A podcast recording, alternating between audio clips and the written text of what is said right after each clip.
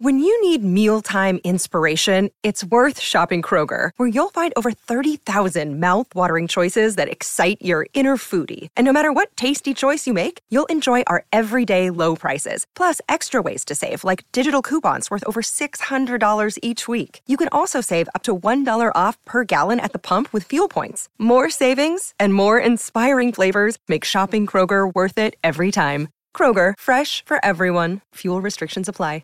Lil Nas X gives his best Beyoncé on tour. Does BLACKPINK need help on their new album? The CMAs welcome Taylor Swift back to country. Billboard takes over K-Con. We're talking to Stray Kids, ITZY, and Hyphen, and more. I'm Tetris Kelly for Billboard News. We've got country, hip-hop, K-pop, and more. It's Wednesday, September 7th. Let's get this show started. Lil Nas X launched his first ever tour with Montero in Detroit. He dazzled with a Beyoncé interlude to her Renaissance track Pure Honey. It should cost $1 billion to look this good. And all his hits. BLACKPINK dropped the track list for their new album Born Pink, and though their first album includes collabs with Selena Gomez and Cardi B, this time the girls hold their weight on their own with no guest announced.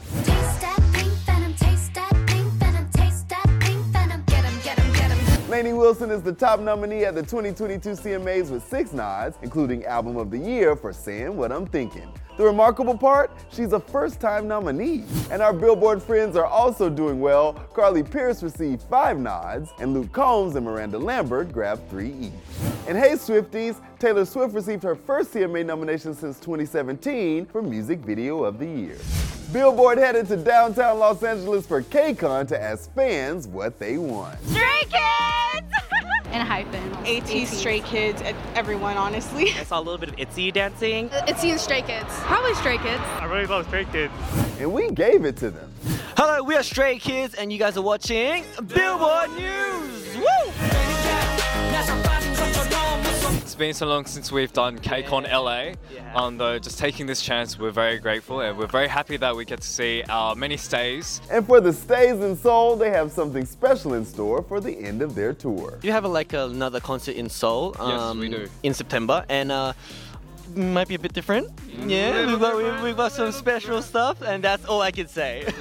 K-Con wasn't all work and no play for your favorite idols. They took some sights in too. Hey, we're ITZY and you're watching Billboard News. Before ITZY hit the stage at K-Con, they took a little trip to Knott's Berry Farm. How did you know that?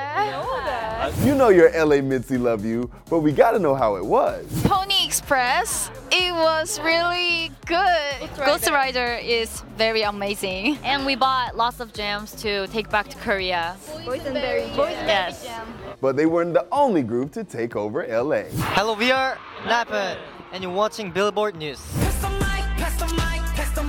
They got to throw out the first pitch at the Dodgers game while they were in town. It was such an honor for me because I used to grow up watching the Dodgers. But it's such a good time, so it's pretty good. I also ate Dodger dog at first time, but it's really cool. Yeah, this is really delicious. If you missed them at K-Con LA, don't worry, they'll be back in October. And if you want to know who from ATEEZ is the best twerker and who from Kepler is the worst at ASMR, come back for more of our K-Con coverage tomorrow.